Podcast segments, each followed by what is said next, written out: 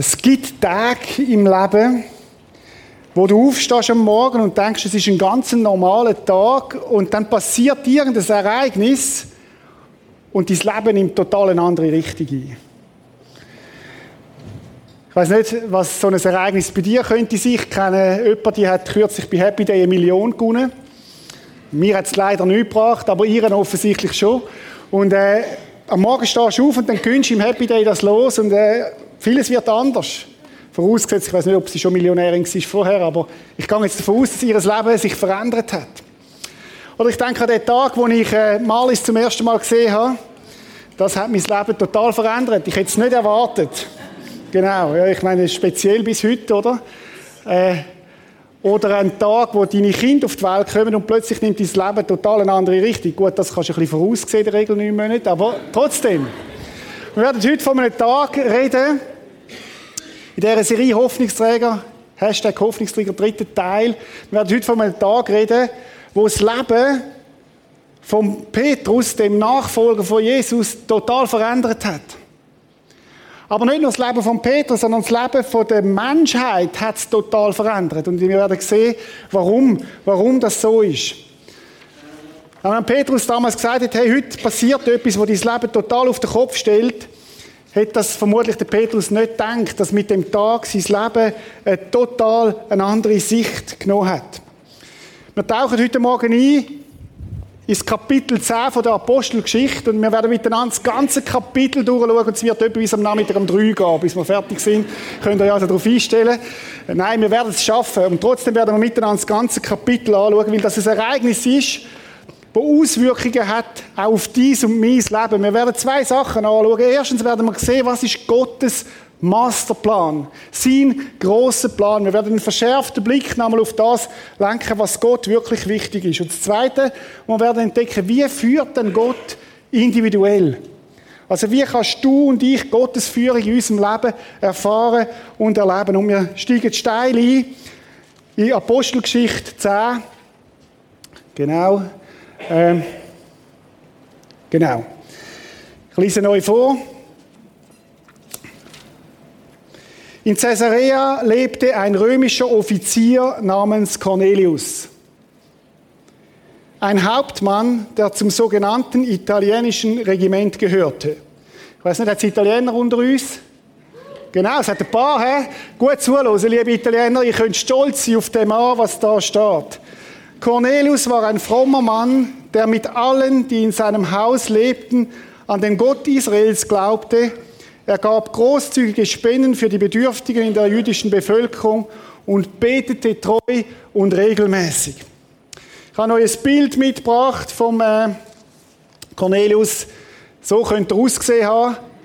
Ein Mann, wenn er die Augen anschaut, mit einer großen Entschlossenheit. Er ist ein Hauptmann. Mindestens 100 Soldaten haben müssen unter ihm oder dürfen unter ihm laufen, folgen. Er ist der, der Leader von 100 Leuten. Er war ein römischer Staatsbürger, Italiener. Ein heller, wacher Kopf. Er ist sich gewöhnt, strukturiert zu kämpfen, strategisch nachzudenken. Er ist ein Mann, der körperlich in einer sehr guten Verfassung war, der eine hohe Leitungsbegabung hatte. Er ist ein Leader, wie man sich eigentlich wünschte.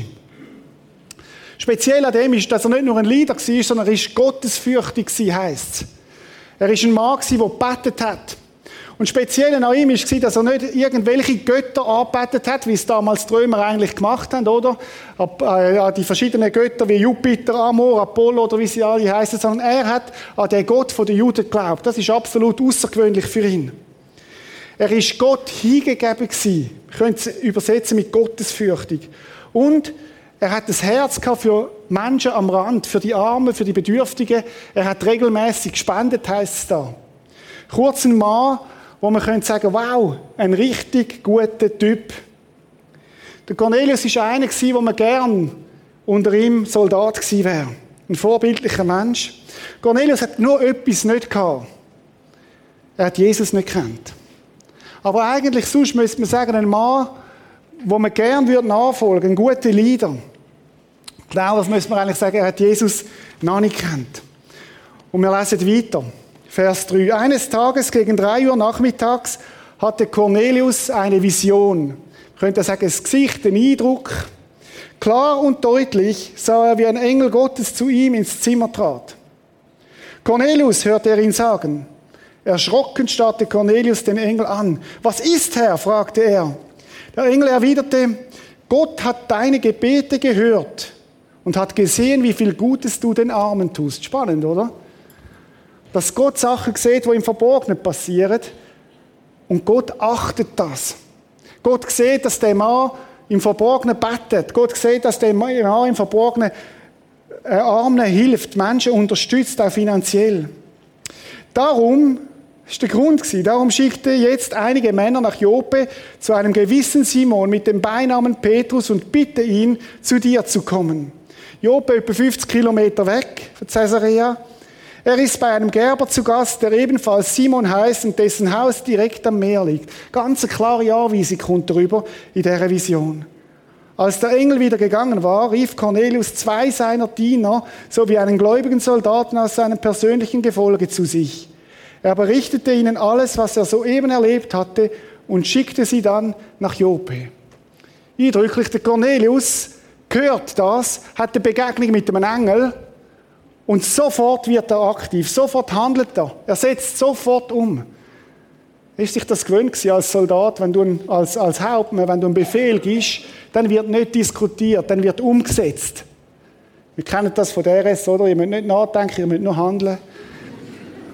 Vielleicht. Das ist er sich gewöhnt sein. Und so hat er auch, wenn er einen, einen Auftrag überkommt von Gott, dann hat er es da, hat er es gemacht. Normalen Nachmittag, eine Begegnung mit Gott, das ist der Cornelius. Jetzt wechseln wir Szene. Wir gehen weg vom Cornelius zum Petrus. Da heißt es, um die Mittagszeit des folgenden Tages, die Boten des Cornelius waren noch unterwegs und näherten sich aber bereits der Stadt, stieg Petrus zum Beten auf das flache Dach des Hauses, in dem er zu Gast war. Interessant die Parallele. Der Cornelius hat betet und jetzt sehen wir den Petrus, wo auch am Betten ist. Nach einiger Zeit wurde er hungrig und bat um etwas zu essen. Nachmittag um drei. Während ihm nun eine Mahlzeit zubereitet wurde, hatte er eine Vision. Ein Eindruck, ein Gesicht, ein Bild gesehen. Er sah den Himmel offen stehen und etwas wie ein riesiges leinenes Tuch herabkommen, das gehalten an seinen vier Ecken auf die Erde heruntergelassen wurde. In dem Tuch befanden sich Tiere aller Art, Vierfüßer, Reptilien und Vögel. Nun hörte er eine Stimme. Auf, Petrus, schlachte und iss. Auf gar keinen Fall, Herr, entgegnete Petrus. In meinem ganzen Leben habe ich noch nie etwas Unheiliges und Unreines gegessen. Petrus, wie er ist, impulsiv, oder? Vielleicht mögen wir uns erinnern, wo Jesus ihm gesagt hat, du wirst mich verlügen. Er hat gesagt, auf gar keinen Fall, Herr. Das ist der Petrus. Und das sehen wir auch da wieder. Auf gar keinen Fall. In meinem ganzen Leben habe ich noch nie etwas Unheiliges und Unreines gegessen. Doch die Stimme wiederholte die Aufforderung, was Gott für rein erklärt hat, das behandle du nicht, als wäre es unrein, sagte sie.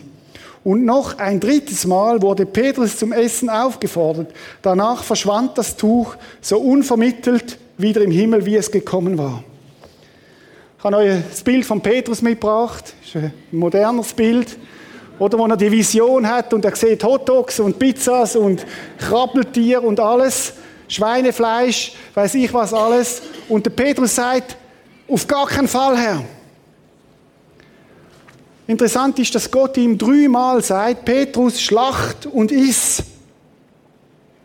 Dreimal.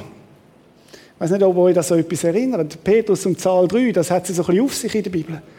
Dreimal sagt Gott an Petrus, hey, sagt Jesus, du wirst mich dreimal verleugnen, Petrus. Nein, auf gar keinen Fall. Ich doch nicht. Noch bevor der Göttlichkeit ist es passiert. Dreimal begegnet Jesus am Petrus, am, am, oder er begegnet ihm am, am, Morgen, am Ostermorgen, macht Fisch und Chips für ihn und sagt, Petrus, liebst du mich? Petrus, liebst du mich? Petrus, liebst du mich? Und er fragt ihn dreimal. Und interessant ist, dass Gott ihm dreimal die Vision zeigen, Petrus schlacht und isst. Nein, auf gar keinen Fall, Herr. Petrus, Schlacht und iss. Nein, Herr, auf keinen Fall. Was Gott als rein erklärt hat, sollst du nicht als unrein benennen. Schlacht und iss. Mich dunkt es eine ganz spannende Stelle. Und man könnte jetzt da stehen bleiben beim Petrus. Aber was mich dunkt hat, ist es nicht interessant, dass der Cornelius, wo Jesus nicht persönlich kennt hat, einen Befehl von Gott überkommt und er ist gehorsam. Und, und der Petrus, wo Jesus kennt hat, einen Auftrag überkommt und Mühe hat, den umzusetzen. Sag's nochmal. Ist es nicht interessant, dass der Cornelius, wo Gott nicht persönlich kennt hat, einen Auftrag überkommt von Gott und ihn sofort umsetzt und dass der Petrus, wo Jesus kennt hat, der Auftrag, den er überkommt von Gott, dem widersteht? Wenn man denkt, irgendwie kommt mir das bekannt vor. Geht es uns nicht oft genauso? Wir kennen Jesus, aber manchmal tun wir uns auch schwer mit Aufträgen, die er uns gibt. Gott sagt uns etwas und wir sagen, ah, habe ich das richtig gehört? Ist das echt wirklich von Gott? Und soll ich das wirklich machen? Wir kennen zwar Jesus, aber tun uns manchmal wahnsinnig schwer, seine Aufträge umzusetzen. Und dann gibt es Menschen, die haben keine persönliche Beziehung zu Gott und sie leben vorbildlicher als manche Christen. Ich weiß nicht, ob das auch schon begegnet ist. Oder was Gott da macht, er fordert den Petrus massivst raus. Sein eingefahrene Denken, er sprengt sein Glaubenssystem. Oder der Petrus ist sich gewöhnt vom Alten Testament, wir können das nachlesen im Mose, sie dürfen nichts Unreins essen, es ist alles nur, nur koscher, es darf gegessen werden. Und er hatte so ein Glaubenssystem in seinem Kopf. Und ich kann es noch gar nicht recht einordnen, was er da gehört, weil die Kultur ihn so dominiert hat, wo er drin gelebt hat. Und dann reisen wir weiter, Vers 17, während Petrus noch darüber rätselte, oder er hat das nicht können verstehen. Das ist ihm gegen den Strich gegangen, was er da gehört hat. Während Petrus noch, noch rätselte, was die Vision bedeuten sollte, kamen auch schon die Männer an, die Cornelius geschickt hatte. Sie hatten sich zu Simons Haus durchgefragt und standen jetzt unten vor dem Eingangstor. Ist hier Simon zu Hause? riefen sie. Da sagte der Geist Gottes zu Petrus. Wenn du mal das achtet, das kleine Sätzchen. Petrus ist auf Empfang. Das ist für ihn das Normale dass er auf Gott gelesen hat. Da sagte der Geist Gottes zu Petrus, der immer noch über die Vision nachdachte. Petrus, vor dem Haus sind drei Männer, die zu dir wollen. Darum steh jetzt auf und geh nach unten. Sie werden dich bitten, mit ihnen zu kommen. Folge ihnen ohne Bedenken. Ich selbst habe sie geschickt. Da ging Petrus zu den Männern hinunter und sagte, ich bin der ihn sucht, der ihn, den ihr sucht. Was führt euch zu mir? Wir kommen vom Hauptmann Cornelius, antworteten sie, einem frommen und gerechten Mann, der an den Gott Israels glaubt und bei der ganzen jüdischen Bevölkerung in hohem Ansehen steht. Er hat von einem heiligen Engel den Auftrag erhalten, dich in sein Haus einzuladen, um zu erfahren, was du ihm zu sagen hast. Als Petrus das hörte, bat er die Männer herein und sorgte dafür, dass sie bei Simon übernachten konnten. Gleich am nächsten Morgen machte sich Petrus mit ihnen auf den Weg, begleitet von einigen Brüdern aus Joppe. Der hat noch ein paar mitgenommen, oder? Das ist ihm alles gespässig vorgekommen. Er hat gesagt, ein paar, paar andere Judenchristen müssen mitkommen und hat sie begleitet. Am darauffolgenden Tag kamen sie in Caesarea an. Cornelius, der seine Verwandten und seine engsten Freunde zu sich eingeladen hatte, erwartete sie bereits. Oder was spannend ist, ist, dass die zwei jetzt zusammenkommen. Und das ist das, wie Gott orchestriert. Wer Hoffnungsträger braucht, dass andere Hoffnung überkommen. Also der Petrus, der zwar ein bisschen schwer ist von Verstand, aber was dann doch irgendwie gemacht hat, kommt zusammen mit dem Cornelius. Und das ist Gott, so führt Gott auch dich und mich als Hoffnungsträger an Menschen an, die er vorbereitet hat. Ich erlebe das immer wieder, Menschen, wo man zuerst vielleicht gar nicht würde denken. Ich meine, wenn du an Petrus gesagt hättest, ein Cornelius, ein römischer Hauptmann, wird irgendwann zum Glauben kommen, der hätte gesagt, das geht doch gar nicht. Aber Gott führt sie zusammen. Und jetzt müssen wir lesen, wie das weitergeht, zuhören. Als Petrus durch das Hoftor trat, kam Cornelius, der Hauptmann, ihm entgegen und warf sich ehrfurchtsvoll vor ihm nieder. Wenn ihr das mal vorstellt, da ist der einfache Fischer Petrus und der mächtige Hauptmann Cornelius und der gab vor ihm in Knie. Doch Petrus zog ihn wieder hoch. Steh auf, sagte er. Ich bin auch nur ein Mensch. Und während er sich mit Cornelius unterhielt, und jetzt passiert etwas Weltbewegendes, man überliest das gern, betrat er sein Haus. Für einen Jud ist es unmöglich gewesen, in ein Haus von einem Heid zu gehen. Oder ein Heid, ein Heid ist ein Mensch, der kein Jud ist. Wer von euch ist ein Heid? Ja, darum, wenn wir gut zulassen heute Morgen, oder? das betrifft uns. Damals absolut undenkbar, dass ein, dass ein Jude ein Haus betritt von einem Heid. Ich also gedacht, oder, wo der, wo der Armstrong den Mond betreten hat, hat er gesagt, ein kleiner Schritt für einen Mensch, aber ein großer für die Menschheit. Und ich habe gedacht, eigentlich müsste der Vers an Petrus gehören. Ein kleiner Schritt für einen Mensch, aber ein großer, ein großer Schritt für die ganze Menschheit. Überrascht sah er die vielen Leute, die sich dort zusammengefunden hatten. Der, der Cornelius ist, ist, hat alle seine Freunde eingeladen. Wenn ihr das mal vorstellt, er hat wie ein grosses Fest gemacht. Er hat gesagt, da kommt ein Mann von Gott, ihr müsst dem zulassen. Er hat alle eingeladen. Ich kann mir vorstellen, dass der einen Palast hat, oder zumindest ein recht grosses Haus. Ihr wisst sicher, sagt er zu ihnen, dass es einem Juden nicht erlaubt ist, engeren Kontakt mit jemandem zu haben, der zu einem anderen Volk gehört oder ihn gar in seinem Haus zu besuchen, sagte Petrus. Ihr wisst das. Und dann sagt er etwas Interessantes. Aber Gott hat mir unmissverständlich klar gemacht, dass man keinen Menschen als unheilig oder unrein bezeichnen darf, nur weil er kein Jude ist. Petrus ist ein 20er. Er hat etwas angefangen zu begreifen. Gott hat mir unmissverständlich klar gemacht, dass man keinen Menschen als unheilig oder unrein bezeichnen darf, nur weil er kein Jude ist. Daher habe ich auch keine Einwände gemacht, als man mich einlud, hierher zu kommen. Oder jetzt tut er so, wie das alles klar gewesen wäre. Und nun lasst mich wissen, aus welchem Grund ihr mir geholt habt. Wir müssen einen Moment da stehen bleiben.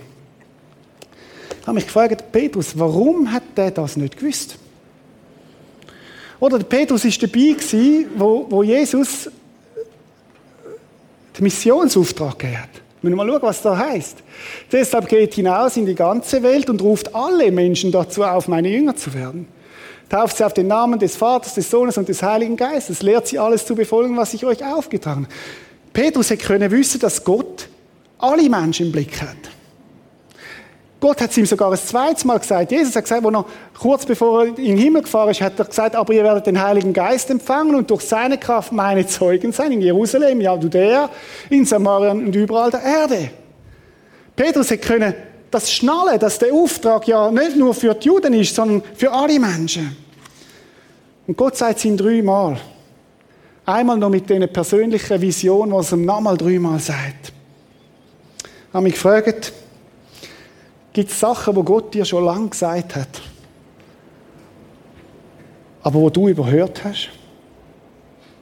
Oder nicht willst hören, nicht willst folgen, nicht willst wahrhaben? Vielleicht auch nicht willst richtig anhören? Gehen wir weiter. Es ist also der Petrus in dem Haus und erzählt das und dann sagt er, Daher habe ich auch keine Einwände gemacht, als man mich einlud, hierher zu kommen und lasst mich wissen, aus welchem Grund ihr mich geholt habt. Cornelius erwiderte, vor drei Tagen hatte ich mich zur gleichen Zeit wie jetzt nachmittags gegen drei Uhr hier in meinem Haus zum Gebet zurückgezogen. Interessant, er hatte so Stundengebet gemacht, unter Tag sich zurückgezogen, um zu beten. Und das ist in der Position. Als plötzlich ein Mann mit einem leuchtenden weißen Gewand vor mir stand. Cornelius sagte er, Gott hat dein Beten erhört und er weiß sehr wohl, wie viel Gutes du den Armen tust. Schicke daher Boten nach Jope zu einem Simon mit dem Beinamen Petrus und lade ihn zu dir ein. Er ist bei den Gerber Simon zu Gast, dessen Haus direkt am Meer liegt. Hat gedacht, Petrus weiß auch, was schön war. Direkt am Meer. Daraufhin schickte ich sofort einige Leute zu dir und du bist so freundlich gewesen, zu uns zu kommen. Nun sind wir alle hier in Gottes Gegenwart versammelt, um zu hören, was du im Auftrag des Herrn zu sagen hast. Stell dir vor, du wärst der Petrus. Cornelius und seine Freunde sind versammelt. Und was würdest du ihm erzählen? Ich habe mich gefragt, was würdest du ihnen erzählen? Ich meine, das könnte ja sein, dass du nächstes Mal eine Geburtstagsparty machst, all deine Freunde einladest und einen Moment erzählst von dem, was deine Hoffnung ist in deinem Leben. Wie werden das? Was würdest du erzählen? Petrus fängt da und wir müssen mal schauen, was er jetzt sagt. Ich habe euch den Vers da. Wahrhaftig begann Petrus, jetzt wird mir erst richtig klar, dass Gott keine Unterschiede zwischen den Menschen macht. Er fragt nicht danach, zu welchem Volk jemand gehört, sondern nimmt jeden an, der Ehrfurcht vor ihm hat und tut, was gut und richtig ist. Was für ein Satz. Oder was für ein Satz von einem Petrus. Wenn die Bibel dabei ist, den Vers musst du unterstreichen. Ich meine, das ist revolutionär, was er da sagt. Der Petrus merkt, hey, Gott hat keine Favoriten. Gott macht keine Grenzen. Bei Gott kommt es nicht darauf an, aus welchem Volk das jemand kommt, sondern Gott liebt jeden Mensch. Gott bevorzugt nicht die eine vor der anderen. Gott hat kein Ranking, Gott hat keine Favoriten, so wie wir es vielleicht haben. Gott unterscheidet nicht. Oder wenn Gott einen Favorit hat, dann gibt das einen Namen und das heißt, du bist sein Favorit.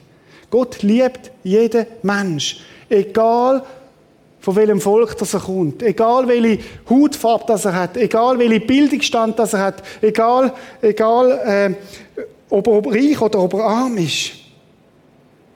Und das ist für den Petrus völlig, völlig neu gewesen. Und Gott macht ihm sowas von klar. Gott macht ihm sowas von klar. Wir lesen weiter. Was ich euch bringe, ist die Botschaft, die Gott bereits den Israeliten verkünden ließ. Es ist das Evangelium vom Frieden durch den, der über alle Menschen der Herr ist, Jesus Christus. Es ist interessant, dass der Petrus jetzt nicht ansetzt bei der Bibel. Er setzt auch nicht an bei Versen aus dem Alten Testament, weil er hat ja Heiden vor sich. Heiden, die keine Ahnung haben von Gottes Wort.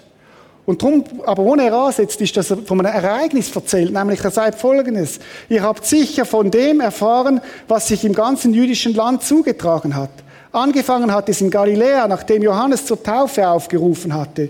Jesus von Nazareth wurde von Gott mit dem Heiligen Geist gesalbt und mit Kraft erfüllt und zog dann im ganzen Land umher, tat Gutes und heilte alle, die der Teufel in seiner Gewalt hatte, denn Gott war mit ihm. Petrus erzählt Jesus Geschichte. Wir Apostel sind Zeugen von all dem. Wir haben das gesehen, was er im jüdischen Land und in Jerusalem getan hat. Wir sind dabei gewesen. Und dann hat man ihn getötet, indem man ihn ans Kreuz hängte.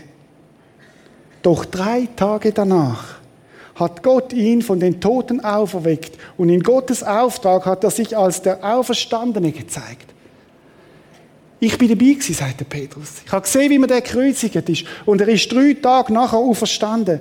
Allerdings nicht dem ganzen Volk, sondern nur denen, die Gott schon im Voraus zu Zeugen bestimmt hat, nämlich uns Aposteln. Mit uns hat er, nachdem er vom Tod auferstanden war, sogar gegessen und getrunken. Hey, wir haben mit dem Jesus zusammen Zeit verbracht, nachdem er gestorben ist. Er hat den Tod durchbrochen, ist auferstanden und wir haben mit ihm gegessen und getrunken. Und es gab, und er gab uns den Auftrag, dem ganzen Volk mit allem Nachdruck zu verkünden und zu bezeugen, dass er der von Gott eingesetzte Richter ist, der über die Lebenden und über den Toten das Urteil sprechen wird. Das ist lustig, Petrus sagt vom ganzen Volk, dabei hat Jesus ihnen gesagt, allen Völkern. Schon die Propheten haben von ihm geredet. Durch ihn, so bezeugen sie alle übereinstimmend, bekommt jeder Vergebung seiner Sünden. Jeder, der an ihn glaubt. Oder was der Petrus da macht, ist, er erzählt Evangelium, gute Nachricht. Liebe Römer, der Jesus ist am Kreuz gestorben für deine Schuld. Er ist auferstanden, er lebt. Wir haben sogar mit ihm zusammen gegessen. Und Römer staunen. Der Jesus möchte euch den Frieden geben. Und dann heißt es, während Petrus noch über diese Dinge sprach, kam der Heilige Geist auf alle herab, die seine Botschaft hörten. Fehlt da nicht etwas? Hätte Petrus nicht einen Aufruf machen ein Übergabegebet vorsprechen? Es heißt, dass sie zum Glauben gekommen sind aus dem Los. Und ich habe gedacht, das ist eigentlich das, was die Bibel uns auch sagt. Römer 10, 17 heißt, es bleibt dabei, der Glaube kommt aus dem Hören der Botschaft. Und diese gründet sich auf das, was Christus gesagt hat. Also es kann sein, dass du heute Morgen da sitzt und zum Glauben an Jesus kommst. Weil du sagst, das, was der Cornelius erlebt hat, das möchte ich da auch erleben. Während Petrus noch über diese Dinge sprach, kam der Heilige Geist auf alle herab, die seine Botschaft hörten. Und jetzt müssen wir hören, die Gläubigen jüdischer Herkunft, also die Freunde, die Petrus mitgenommen hat, die Petrus nach Caesarea begleitet hatten, waren außer sich vor Verwunderung, dass die Gabe Gottes, der Heilige Geist, auch über Nichtjuden ausgegossen wurde.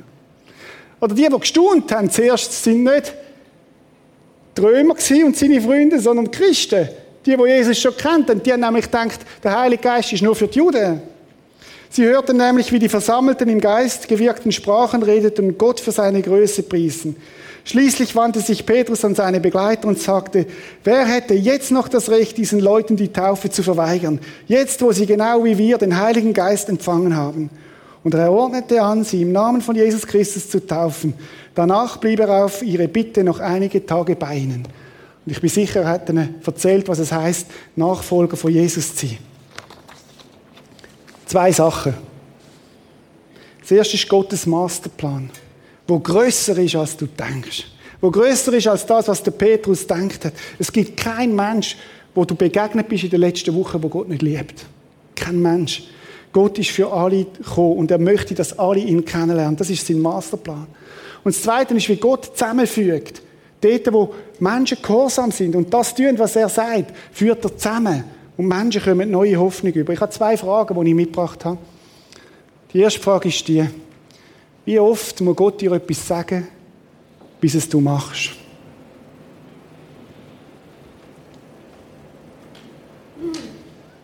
Wie oft muss Gott dir etwas sagen, bis es du machst?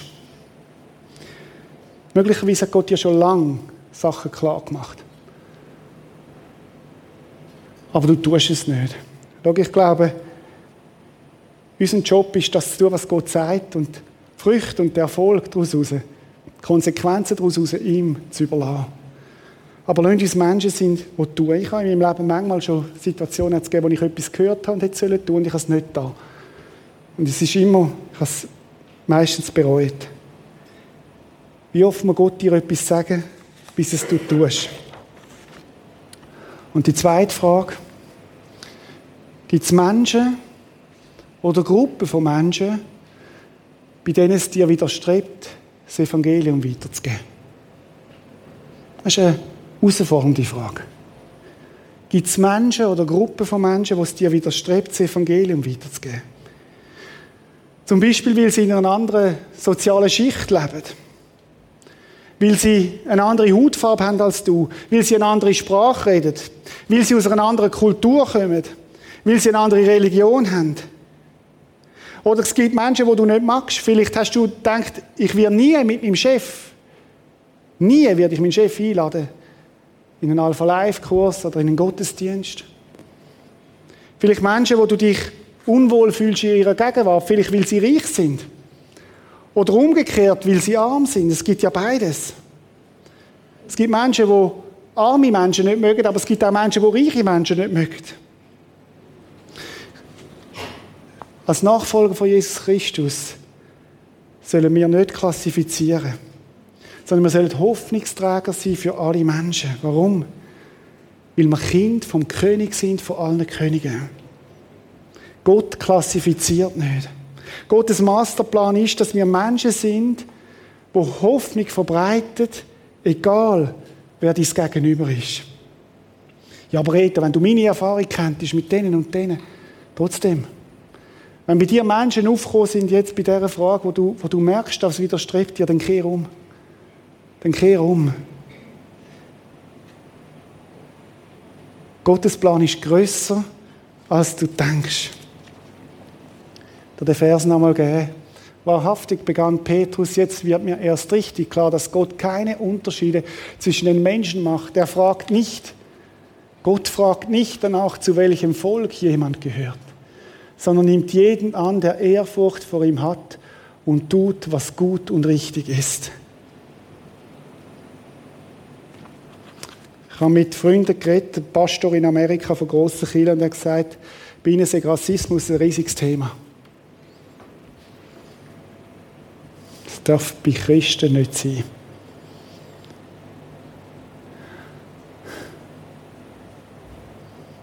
Weil Gott, weil Jesus für jeden Einzelnen gestorben ist. Und weil Gott keinen Unterschied macht zwischen den Völkern. Ist es nicht eindrücklich, dass Gott Menschenleben verändern kann bis heute? Wir möchten miteinander jetzt, wir haben ein paar Leute gefragt im Prisma, wo hat Gott in deinem Leben eingegriffen? Wo hat er dich verändert? Und bei den Menschen haben alle eine Begegnung gehabt mit anderen Menschen, die Hoffnungsträger waren in ihrem Leben. Und wir möchten uns einige von diesen Menschen anschauen, von diesen Geschichten. Wir uns überlegen, was hat Gott da, dass von diesen Menschen von Hoffnungslosigkeit zu Hoffnung gekommen ist.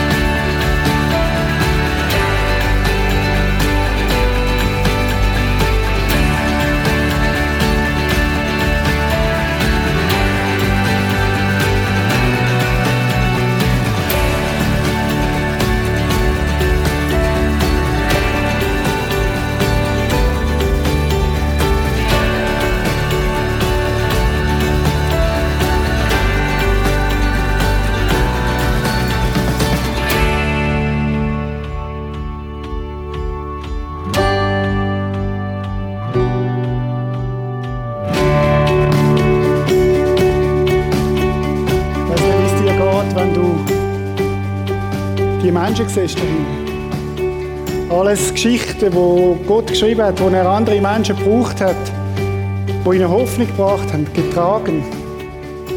Frei, offen, geheilt. Neues Vertrauen befreit. Gnade gefunden, geliebte Tochter, voller Hoffnung erlöst. Hoffnung, tiefes Vertrauen, verfolgt zu beschützt, ewige Hoffnung, Dankbarkeit gehalten und geliebt. Das alles ist möglich geworden, weil Menschen Hoffnungsträger sind, die ihnen Hoffnung gebracht haben. Mich beeindruckt das immer wieder, wenn ich das mir vor Augen mal, was, was möglich ist. Ich weiß nicht, ob euch das aufgefallen ist, das sind 17 Menschen von 17 verschiedenen Nationen. Menschen von Deutschland, Neuseeland, USA, Iran, Ruanda, Aramärin, Südafrika, Fidschi, Schweiz, Kroatien, Italien, Südkorea und viele mehr. Wir haben im Prisma über 30 Nationen. Und das ist gut so. Weil Kirche ein Ort soll sein, wo alle Menschen herzlich willkommen sind und wir eine Family sind. Unabhängig von den Nationen, weil wir den König von allen Königen als unseren Gott haben. Und er unterscheidet nicht, woher ein Mensch kommt. Lassen uns viele sein, wo alle Menschen Platz haben. Wisst ihr, egal welche Hautfarbe wir haben und egal welche Sprache wir reden, wir haben die gleichen Emotionen. Wir sind alles Menschen, die Heimat brauchen. Und lasst uns als Kirche einen Unterschied machen. Lasst uns ein Ort sein, wo Hoffnung ist, wo Menschen neue Hoffnung finden wie da. Mich beeindruckt das Bild. Ich wünsche, wir geben doch denen einfach mal einen Applaus, die da vorne stehen.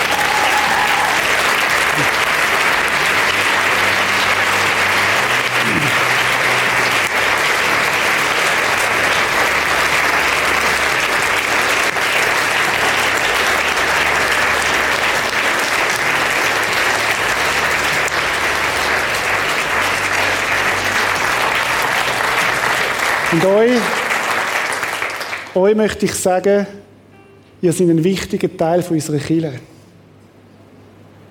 Ihr seid wichtig und es braucht euch. Weil nur dann sind wir ein Ausdruck von dem, was Gott vorhat mit uns als Kirche, wo jede Nation Platz hat.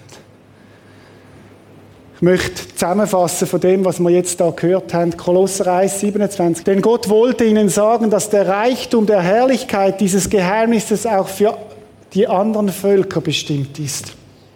Und das ist das Geheimnis, Christus lebt in euch. Darin liegt eure Hoffnung. Ihr werdet an seiner Herrlichkeit teilhaben. Deshalb erzählen wir überall, wo wir hinkommen, von Christus. Wir warnen die Menschen und lehren sie mit aller Weisheit, die Gott uns geschenkt hat, denn wir möchten sie als Menschen vor Gott hinstellen, die im Glauben an Christus vollkommen sind. Ich möchte miteinander so eine Antwort geben, Gott, auf das, was wir gehört haben. Ich möchte beten. Und Vater im Himmel, es beeindruckt mich, wie du jeden einzelnen Mensch liebst, Herr. Du machst keinen Unterschied.